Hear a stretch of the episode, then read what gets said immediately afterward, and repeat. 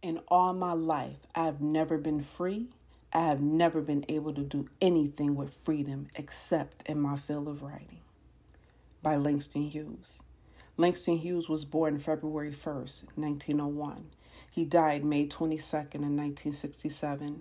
He was an African American poet, a social activist, novelist. He did playwright and he was columnist from Joplin, Missouri. Growing up in the series of Midwestern towns, Hughes became a prolific writer at an early age. He moved to New York City as a young man, where he made his career.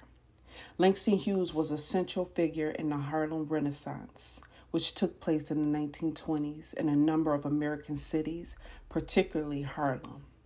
He was a major poet. Hughes also wrote novels, short stories, essays, and plays. And that was your Black History Moment.